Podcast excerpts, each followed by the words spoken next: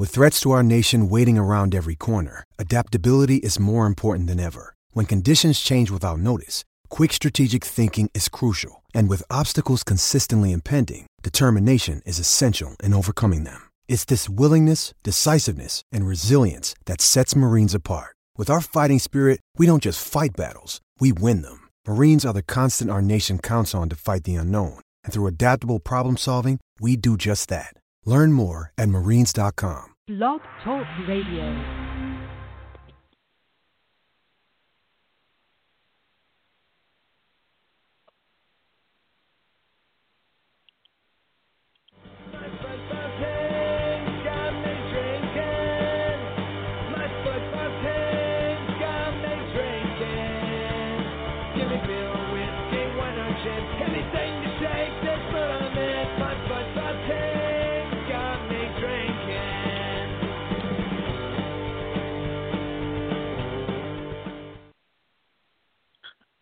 All right, welcome back to another episode of Shades of Blue Soccer Show. It's been a while since we've recorded one.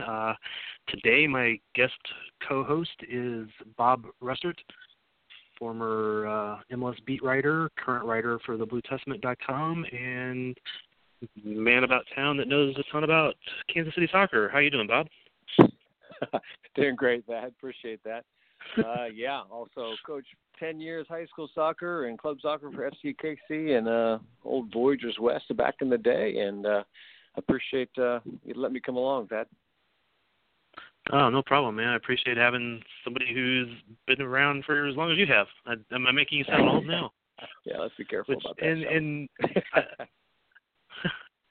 And I often tell people that I owe you a debt for me even doing this stuff, because the first time I went out there and tried to do any of this stuff, you were the MLS beat writer, and you were very open and welcoming and didn't look at me like I was some idiot that didn't know what I was doing, even though I was some idiot that didn't know what I was doing. So I always appreciate. Well, you're certainly welcome, man. And, I appreciate this opportunity. So, we're even now, right? Sure. Not even. I still owe you. All right. We haven't done the podcast in quite a while, but we can't cover everything that we've missed. But we think a really good starting point would be the Open Cup. Sporting went to the Open Cup final with a 2-1 win over the New York Red Bulls to win their fourth championship, or Open Cup championship, fourth title in the last 6 years or whatever the number was. Pretty good record. Bob, what did you think of that game?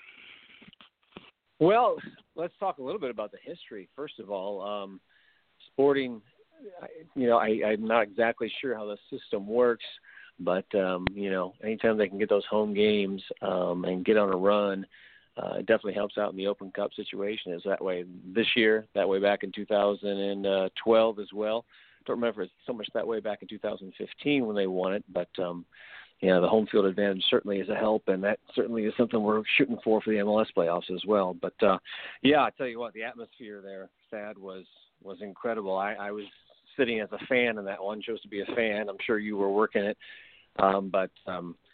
just amazing. The fans coming together on a weekday night, and the pageantry of it, just the feel of it was just overwhelming for me. How about you?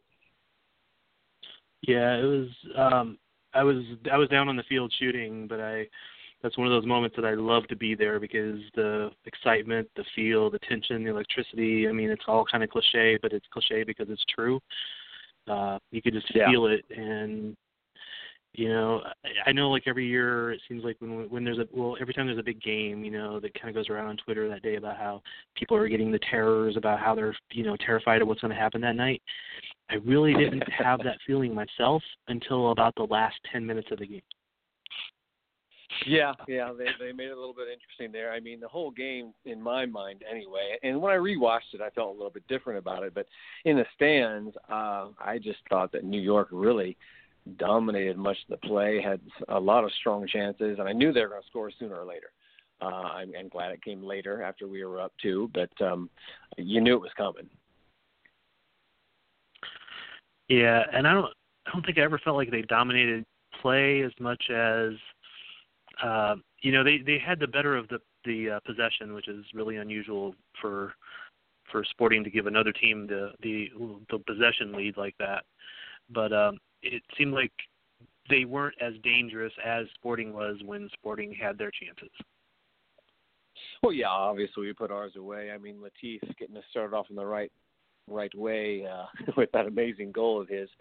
I still don't know how you leave anybody unmarked in a professional soccer game in the box, but it happens because, you know, humans are humans. But he certainly made a nice run there and got us started off the right way. Yeah, it had to embarrass New York at least a little bit that the shortest guy in the entire stadium got the header.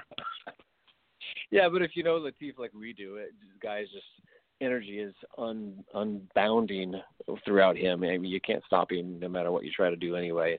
What was his quote? He said, if I stayed in the game, I would have gotten a hat trick. Yeah. He has no lack in confidence, that's for sure. Well, you got to have that personality as a forward.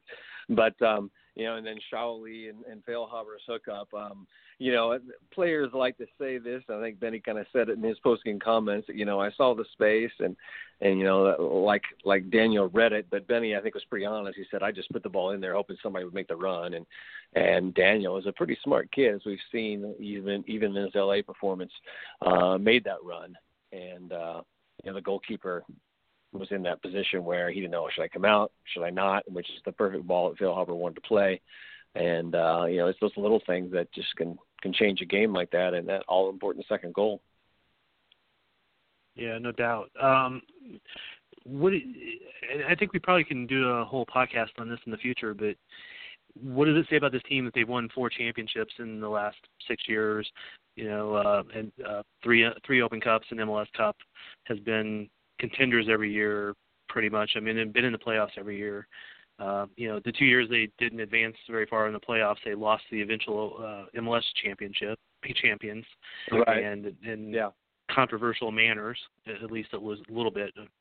But what does it say about this team? Just, you know, like, so we can probably cover a whole podcast on this, but just the 30-second version of it. Well, I mean, you know, you can take 45. It's Peter Vermes in my mind. You know, Peter has a system, and we'll talk a little more about this later. He has been flexible with it this year, which has surprised me. But, you know, he's got a system, and the players have said as much that he lays out exactly what he expects, and the players know what he expects, and that's crucial. I think Landon Donovan mentioned about the L.A. Galaxy this past weekend that doesn't seem to have a plan. Sporting always has a plan, and everybody knows what it is. It's just a matter of executing. And Peter knows to get the right players to execute that plan. So I think that's a huge part of it. And the fact that we take the Open Cup seriously, and some of the teams I still don't think do. It's their fault because championships, like have been said, are forever, and that's what gets you attention, and that's what brings your city to glory. And Sporting has certainly done that. It is amazing when teams don't take it very seriously.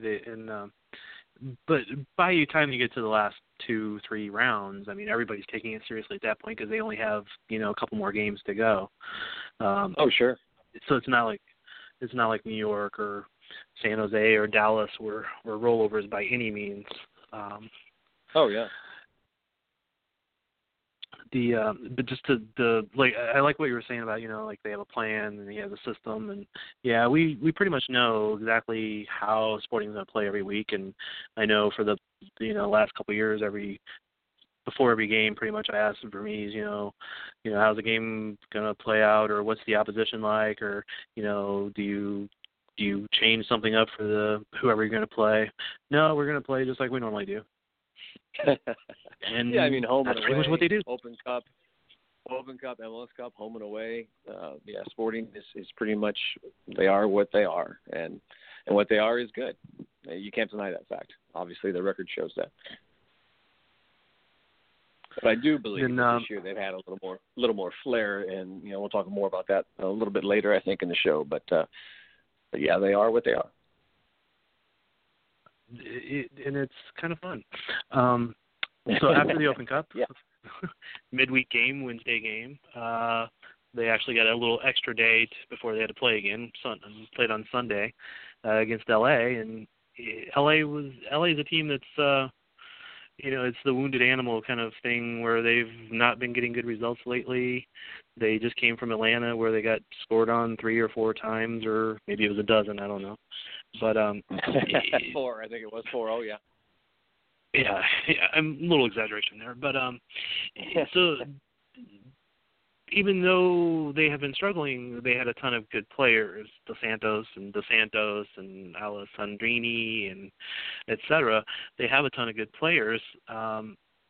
So it wasn't like they could just say, okay, these guys are a pushover and we don't need to worry about them. It was a match they had to come out and play, and in the first half they pretty much did control that play.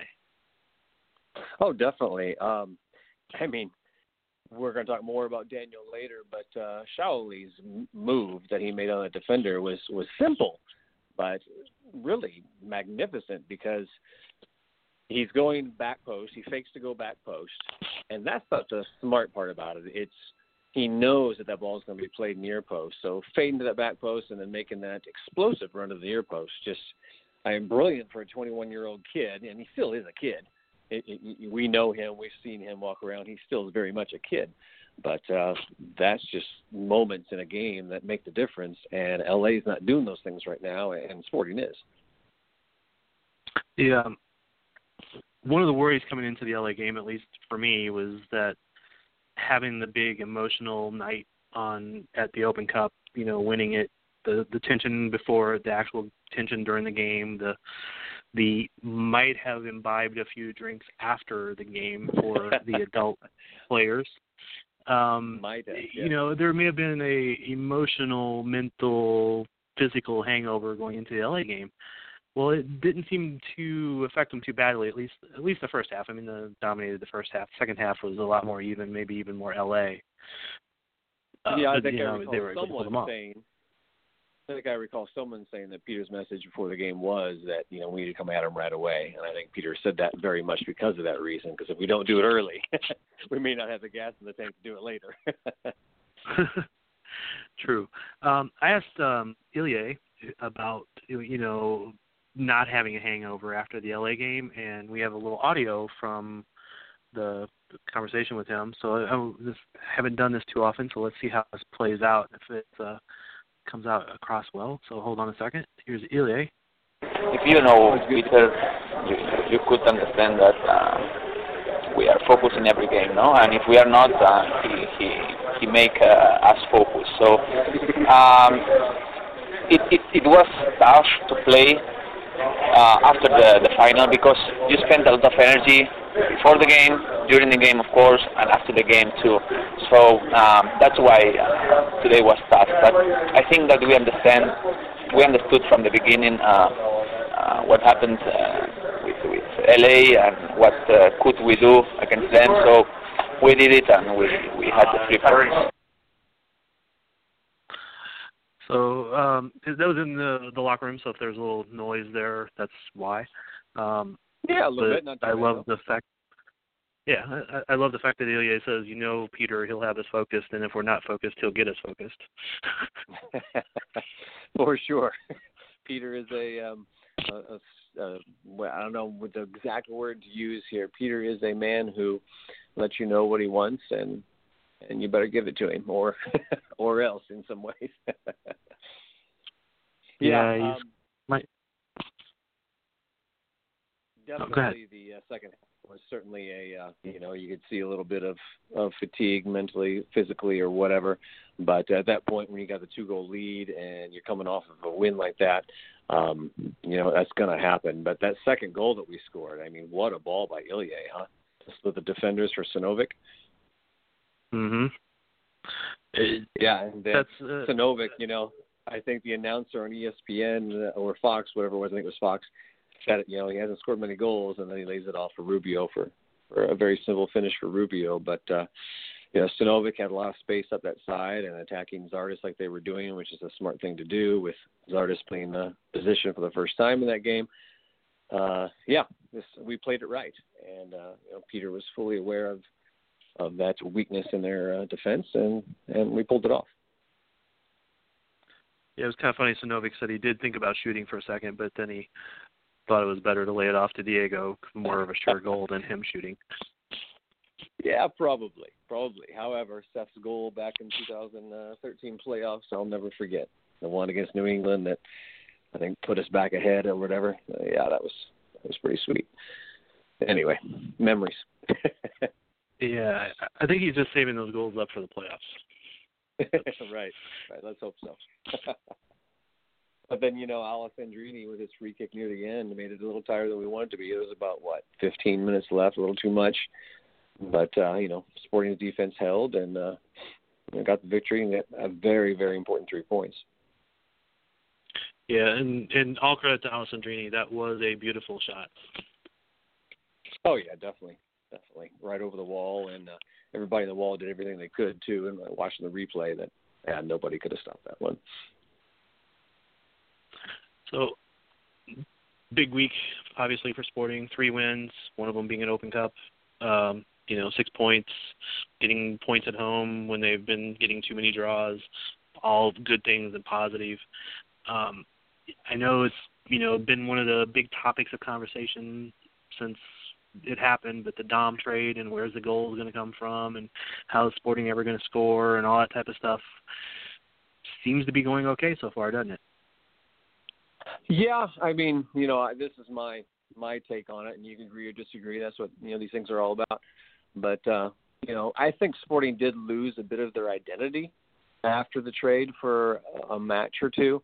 Their defense allowed them to survive that and get through that. But now the identity of a much more varied attack, in my mind, is coming out.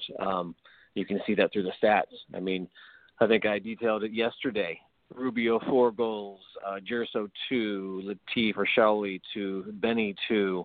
I think the attack is much more varied, not so much focused on Dom. And I love Dom for what he did. He did a great job here for us. But in the development, the way the team is going, I think it was time for Dom to go as well. Yeah, it does. And that was always the problem with Dom is that basically everything had to go through him.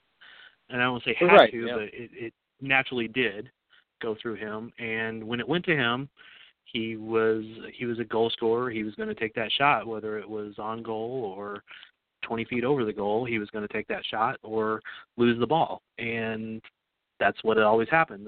The good thing about Rubio is he's more willing to drop it back off to somebody, slide it out to somebody. And not saying that Dom didn't ever do that because he did. But Rubio is more willing to do that more frequently. Thus, the other guys can be more involved, and it gives Sporting a much more, like you said, varied attack. There's more guys who can score. Well, what I don't miss is this, and maybe I exaggerate it. Maybe the people that I sit with at games most of the time exaggerate it. But I was so tired of sending those long balls up to Dom, expecting him to win them against 6'4" defenders. I know the tactic was probably to actually win the second ball. I get that. But I'm so glad we don't see that anymore because I was tired of it. I like to see the ball much more on the floor now.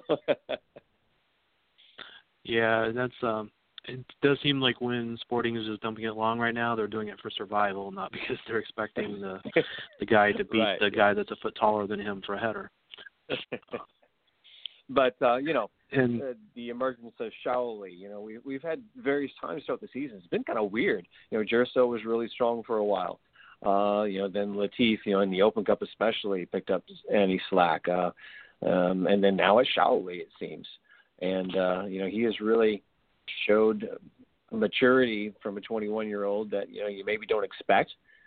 He's a good finisher. And, I like the way he carries himself, too, Thad. We're around him a little more than most people are, and he seems confident, and he seems willing to learn, soak up what's around him, and listen to those around him.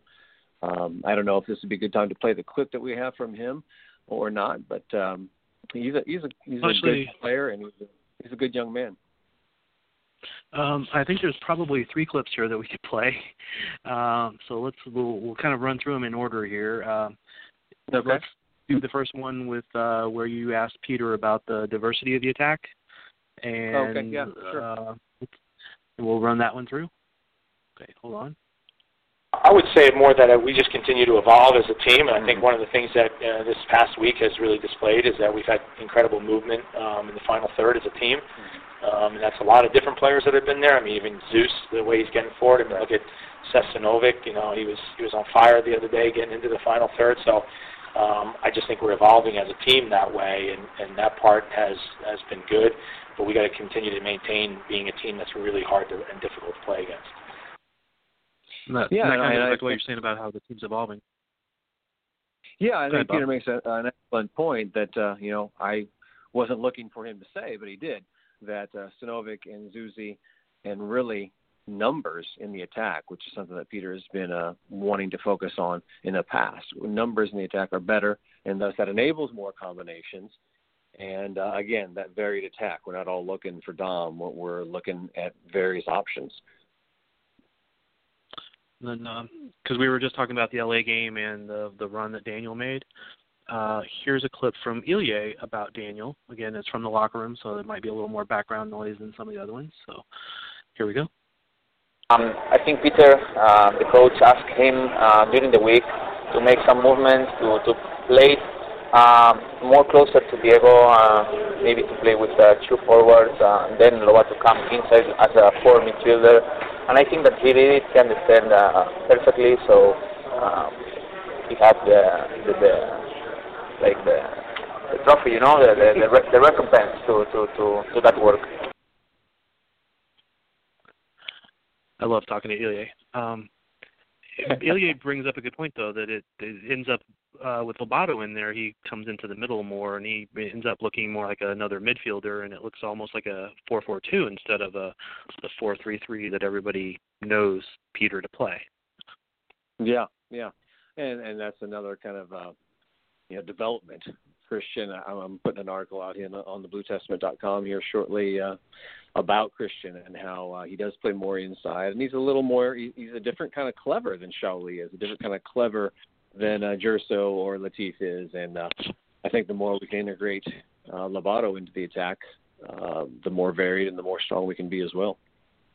Yeah, I'm definitely looking forward to him getting really finally used to the league. I mean, he's just been here. Really, he's only been here for a few weeks so far. Right.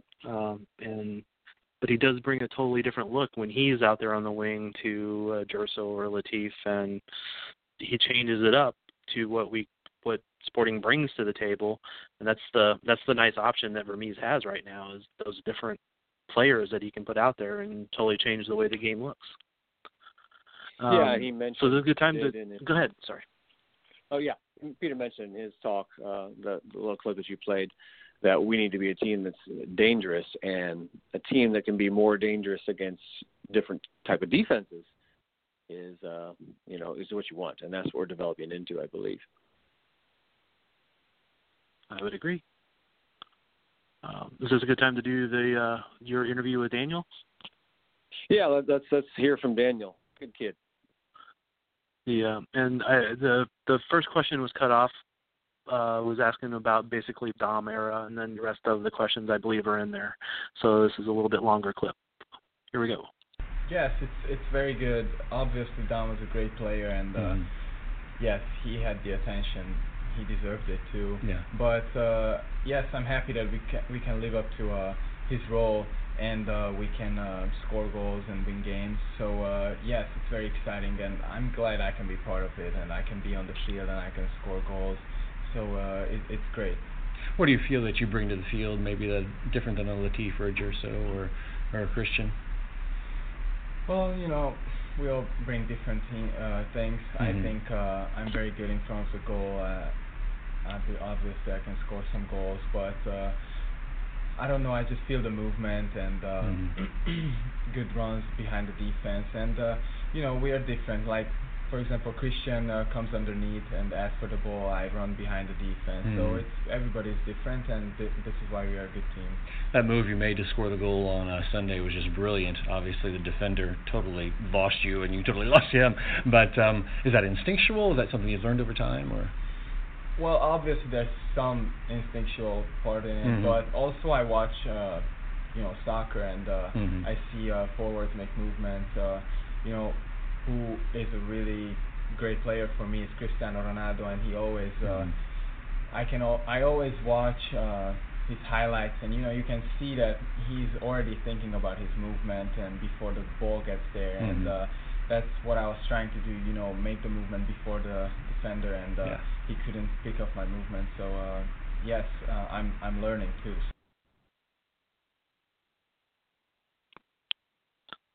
So this Salloi's a little bit like Cristiano Ronaldo now, huh? Well, let's not quite go that far, but the point being made, and listen up, kids, if you're listening, or coaches, if you're listening, get your players to watch these elite players. I'm going to say this, that Cristiano Ronaldo is an elite player, probably because of his physical makeup, but it's more so because of what Daniel was saying. He sees ahead. He can read the game, and that can be somewhat instinctual. You can see space better than others, but it's also studying the game and knowing what the trends are, knowing what a defender's going to do, how he's going to react to you, knowing how to make that defender do what you want him to do, etc. Kids, watch soccer. Coaches, make sure your players are watching soccer, and coaches, watch soccer yourself. Oh, absolutely. I think I've learned more about soccer watching, having the availability to watch games over the last 20 years than I had learned the 20 years before that, because TV didn't show these games. Let's back up here if you want. I was a kid who would come home after church every Sunday and turn on Soccer Made in Germany on PBS. My parents thought I was a freak. That's how I learned soccer, basically. So, that's a throwback, huh? No doubt. All right, so obviously, like we said, the attack's more varied. Daniel is pretty dangerous.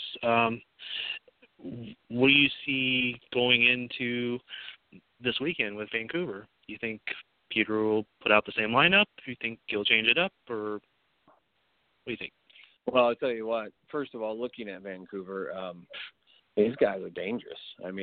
They're hot right now. Look. You got Freddie Montero. You got Christian Bolaños as their playmaker. You've got Teixeira. You've got rookie Jordi Reyna, who's having a fabulous run of form right now. Good old Breck Shea, who seems to be raising his game. He's so up and down, but he seems to be up right now. Tony Ticciani. They're loaded. These guys are. Mauro Rosales, a good supporting player now. He's not quite the primary player he used to be, but they've got a good roster up and down. Tim Parker in defense, veteran back there. So Kendall Waston as well. They are no slouches for sure. And this is going to be a very, very important 3 points. If we get this victory, it's going to be huge because we're looking for those top two spots in the conference. And this will certainly go a long way in getting us there. I would expect Peter to roll out the same old lineup. But, my concern going down the stretch here is – can Zusi, can Sinovic, can Besler, can Opara, bear the load of these games that they've been playing back and back and back? When's the last time somebody else started in the back for Besler or Opara? Can you remember a time? I can't, personally. But can they bear the load? And we asked Peter about that, and Peter had a typical Peter response, but it might be a good time to hear what Peter had to say about that at this time. All right, let's start it. Here we go. We work in the off season. We give them a training program for them to create a foundation. We increase that foundation in preseason, and these guys have been doing this for a long time now, and it's about getting them prepared and keeping the rhythm and going. And, the resting is only important when you either have an injury or when I think more psychologically you're fatigued, because that affects the physical as well. So right now our guys seem to be in a pretty good place. So basically Peter just expects them to be superhuman. Well, I agree in some ways with what Peter says, but he does make the point that psychologically can affect it. And, if Besler's going to get called into the national team and Zuzi's going to get called in, that plus the Open Cup, plus the stretch of the playoffs. That's a lot of mental toughness that you have to put out there day after day, week after week, and that can wear you down. And let's not even talk about Opara and injuries, because that could happen at any moment, right? Still has that stigmatism. Yeah. But knocking the wood there. Yeah, I hope that Peter is right. And the other question for me becomes, okay, one of them goes out. Okay, we got Abdul Salam. Okay, can play wide, sure. But Palmer Brown, is that someone who we can really – I mean, he's a good player, sure, but he's on his way out the door. Is it really the guy we would want being a primary piece for the playoffs if something like that would happen? In my mind, no. But you may have a different opinion. I'll argue with you on this one.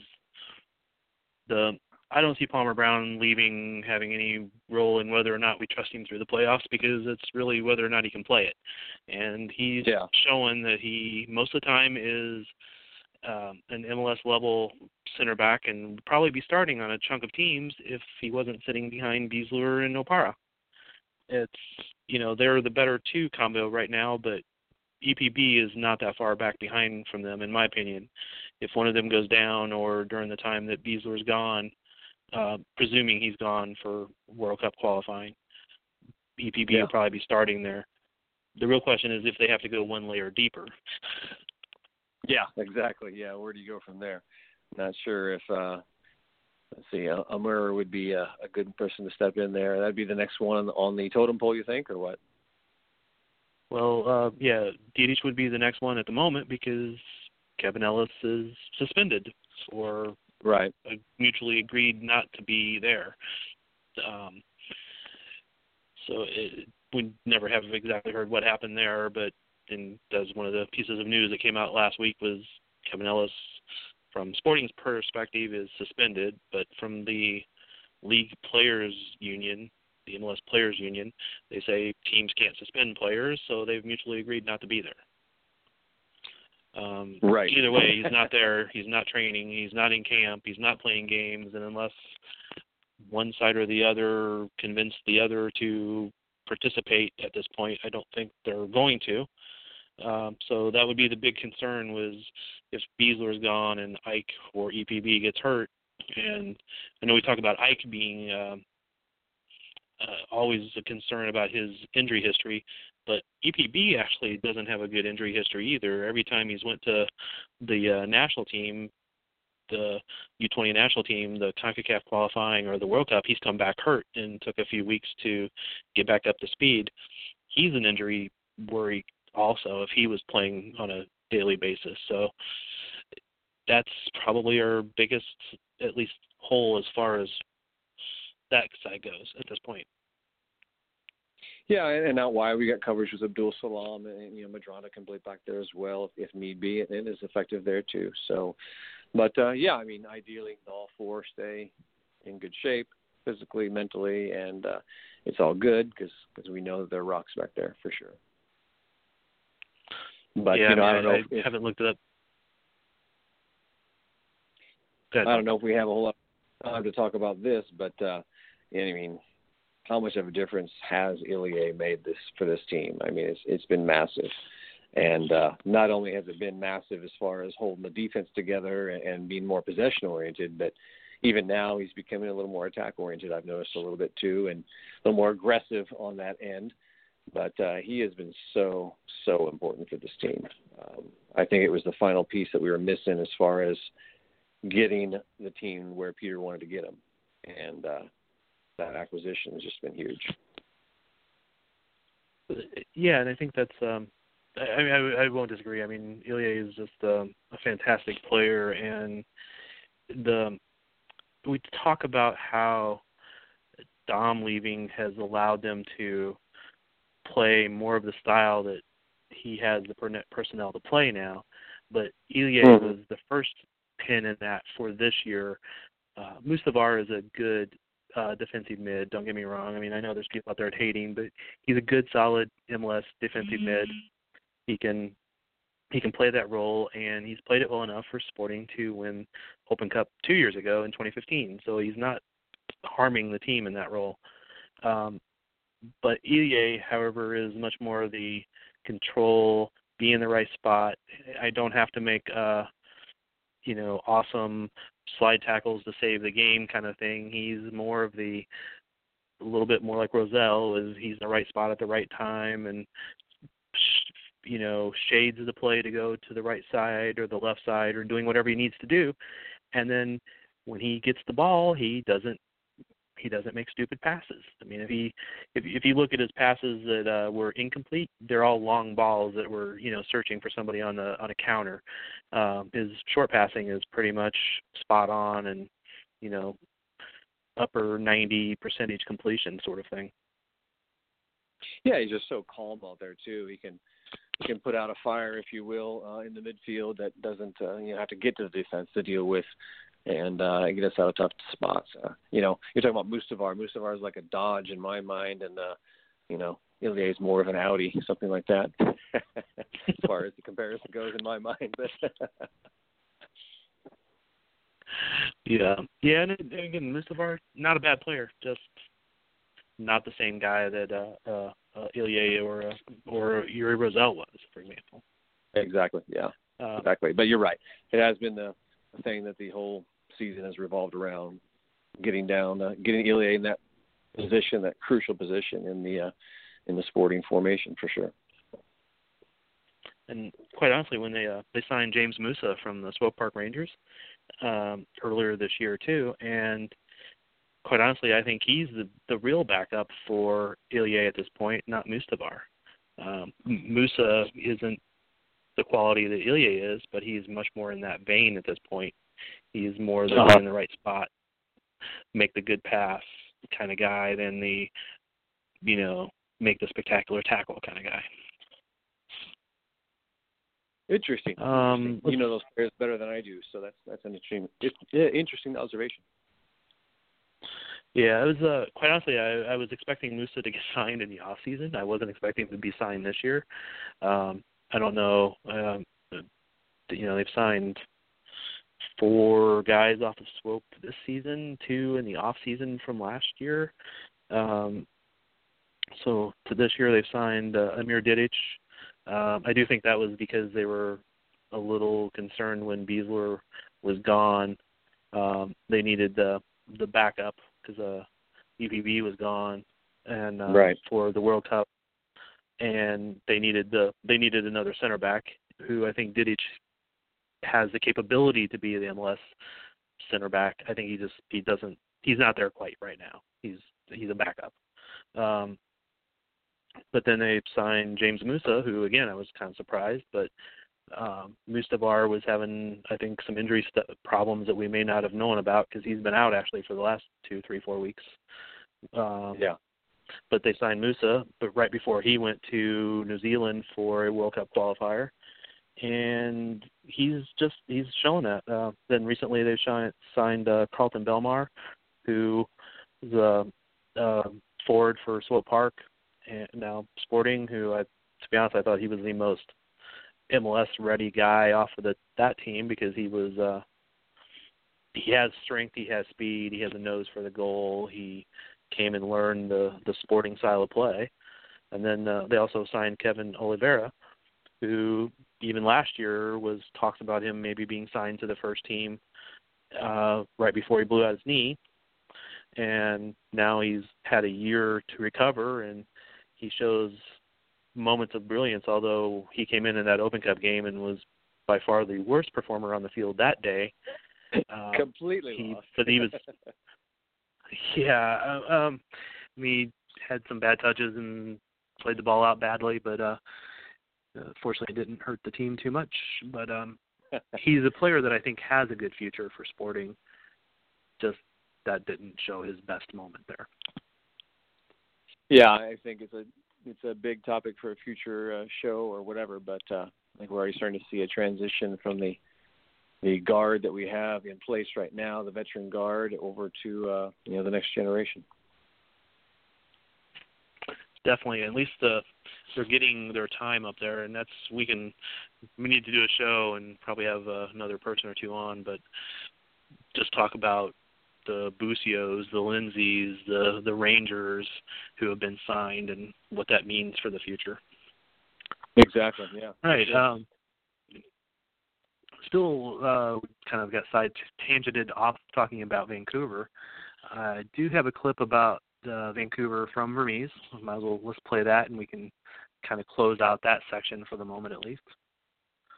So here's Peter talking about the Vancouver game. I would say right now I think they're probably the hottest team in MLS in the run that they've been having and the way they've been climbing the ladder. So being on top is obviously a place they deserve right now because they've been playing so well. We realize that them coming in this week is going to be a big game. You know, I think that one of the things is they're a very dynamic team. They always have had very dynamic players. I think adding Montero is a big player for them. I've always liked him when he first came in the league with Seattle. The fact that they were able to add him, and I think people were probably a little too critical of him early on just because he was kind of getting back into the swing of things and also coming in with a team that he hadn't played with before, but he's really come into his own. They're just a very explosive team with the players that they have. So they're very good defensively, very good on set pieces, and they can counter you with some incredible speed. All right. Sounds like Peter's impressed by Vancouver. Yeah, I mean, like I said before, no doubt that they are a dangerous side. And, of course, former Sporting player Marcel De Jong hanging on with them. But, you know, the good thing I see is them, Vancouver's playing Seattle tonight in a game in Seattle on the turf. You know, that Cascadia thing is pretty intense, and they're going to put a lot into that game. And hopefully come Saturday, they'll be a little weary mentally and physically from that. And, you know, that might be enough to give us an advantage as well. Yeah, and in this case, I think we're probably hoping for a Seattle win, or at least a draw. And probably about 5 red cards would be good. Another New England, huh? Yeah, definitely. It couldn't hurt. It couldn't hurt. You're right. You're right. Yeah, that's at, right. Let's see, 7:30 Pacific time tonight. So if you've got the MLS Live app, you can check that out. And I'll be... This is being recorded on Wednesday, the 27th, so I will actually be at the Swope Park Rangers game tonight where they play Los Angeles 2, formerly coached by Anolfo. I don't know who their coach is now, but we'll see how good they are. Swope Park's already qualified for the playoffs, so they can close out the season, you know, making sure everybody's healthy, hopefully. Also, this coming weekend is FC Kansas City, their last game for the season. They've not made the playoffs. They're not going to make the playoffs. Second season in a row for them after having made the first 3 years, and they've been having some struggles, but they will be playing on Sunday down at Swope Park. Swope Park Soccer Village, I think, is the official name. So good chance to go see them one more time for the year. Any other news we should be covering here, Bob? Well, I am looking up LA2 here, and perhaps is Dominic Kinnear the head coach of LA2? I mean, he's the assistant coach. But, okay, here it is. Mike Munoz is the head coach for LA2. Yeah, okay. All right. Yeah. Let's see. You attended a press conference today, I believe, with the Kansas City Comets. You have news on them as well. I do, actually. You're good thing you reminded me of that. The Comets they've had some off-season difficulties with lawsuits between the ownership going back and forth. It has emerged with Brian Vadzinski as the sole local owner and a partnership with a sports management firm who apparently has a really good track record with helping teams gain more profitability. But in the midst of that, all their players had resorted to free agency because they didn't have a franchise for a little while, so they've been busily re-signing players, and with the exception of 4 players for sure from last season and possibly a 5th, it sounds like most all of them will be back.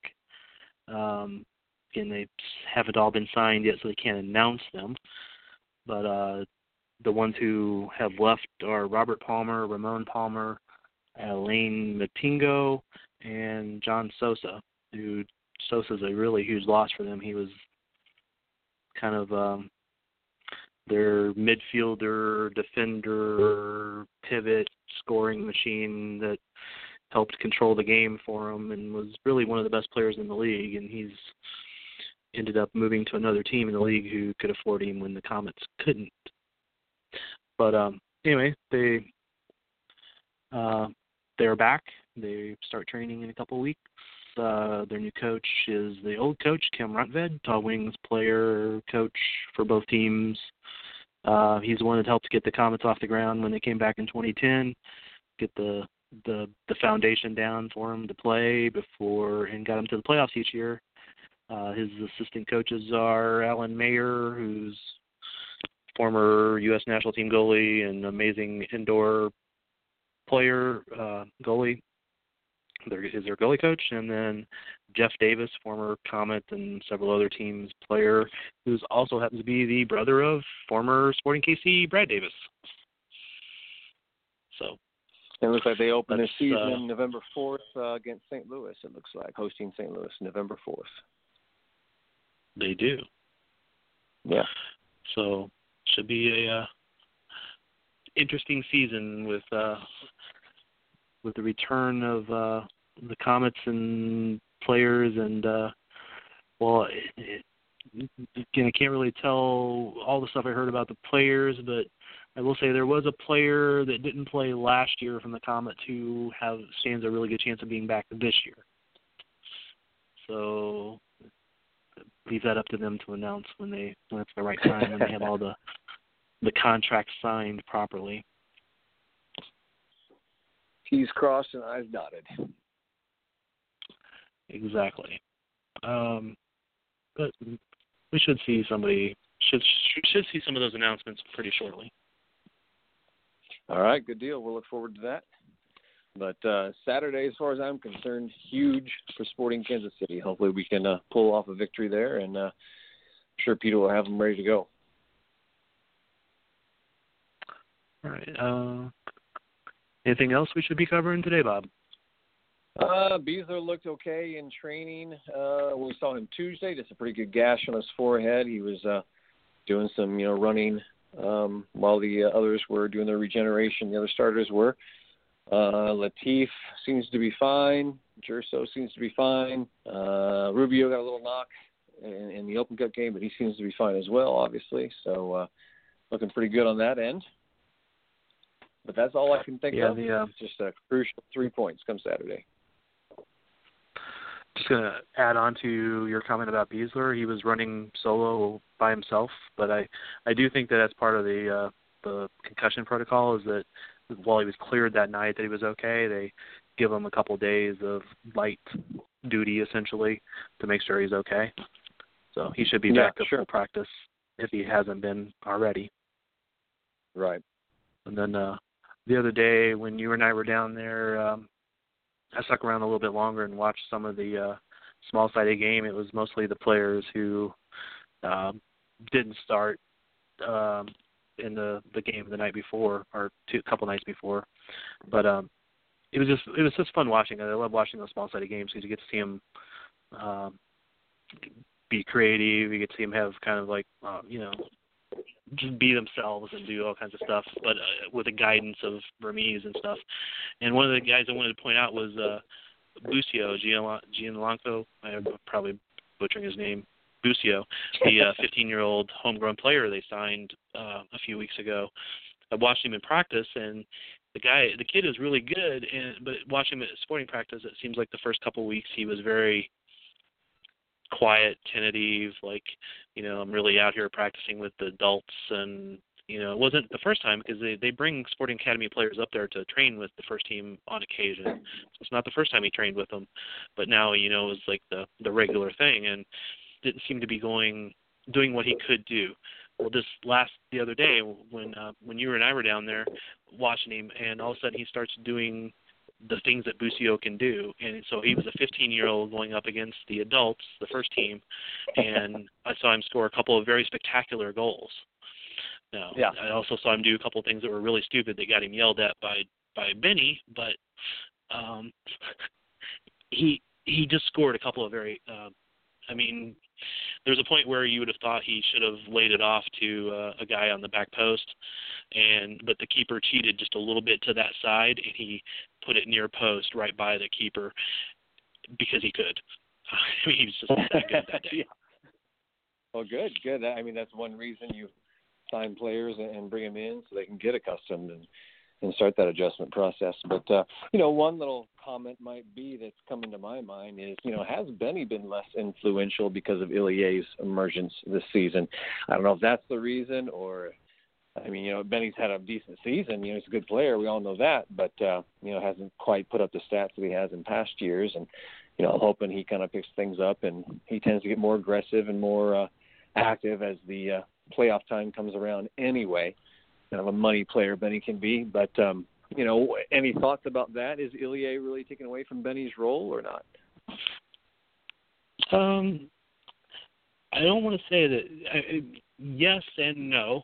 That's a little wishy-washy answer there. But, yes, he's taken away from the role, but not significantly. But I think that the combination of everybody has taken a little bit of his role, mostly for the good, though, because Ilie's taken a little bit of it. Espinoza seems to be more on the offensive side. You got the ball going out to guys like Lobato or Gerso or Latif, who is dribbling guys more than, they were before. And it's not – before the offense was, defense to Benny to Dom and shot, and defense to Benny to Dom and, shot or lose the ball, right? Well, now it's going when it went out wide, it was go out wide, cross the ball higher than Dom can jump. So most of the successful offense did go through Benny. That's why he got so many assists. And right. But now you see Roger up there taking shots and getting. I mean, he's had a couple of nice assists this year. And actually, for a while there, I think he was like the personal assist guy for Salloi, because he had two in a row, I think, to Salloi, who put him away nicely. But it was Roger setting that one up. So it's been a little bit of a different. The whole team is a little bit different. I think Benny is still Benny, and can he still put a team on his shoulders and carry him to victory? I'm not sure, but I still sure hope so. Yeah. I mean, I precisely agree with what you said there. It's just a more varied attack like we've been discussing, and it's a more dangerous attack, and the less teams can focus on a Dom and focus on a Benny to shut us down, the better. They have multiple weapons they have to look out for now. Yeah. No, I mean, I do share the concern, though, because Benny is, a year older, and he's, every year he's getting older, and I do hope to see him get a fair amount of rest throughout the rest of the season while Sporting still needs to get wins, because I want him healthy and sharp, going into that MLS Cup final. Definitely, and to get that final, we need that home field advantage, so we're going to need every horse we can get. Be healthy and playing well. So, and I'm sure Peter will get them there. And I've got a good feel about this team.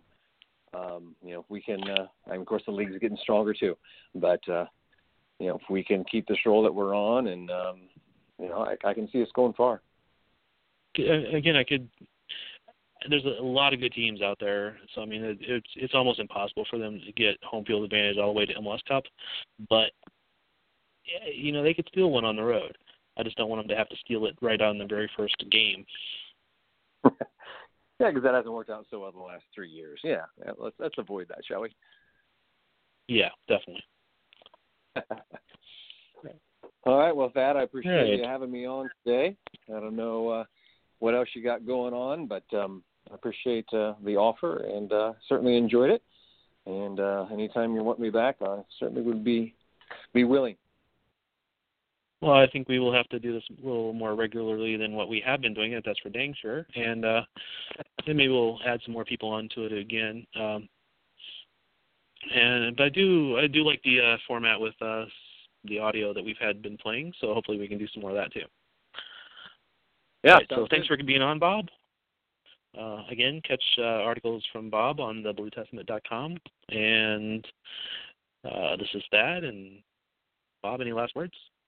No, just hope to see you all this Saturday because, you know, as the team always says, the more fans out there, the more support we get, the more they are pushed forward. So come on out to Children's Mercies Park and keep tabs on everything at thebluetestament.com. All right. Talk to you in a little while there, Bob. Bye. Take care, Thad.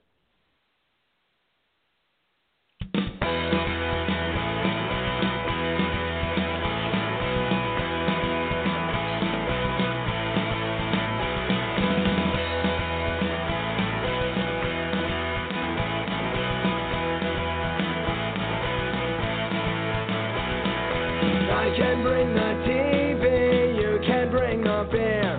We'll wave our flags from the front porch. There's a party on in here. Well, it's a football night. Whoa. Well, it's a football night. Whoa. We can gather all our friends all around the stove. That's not a better thing to do. Well, it's a football night. Whoa. Well, it's a football night. Whoa. When I final with the Bloods, you know we're gonna feel alright.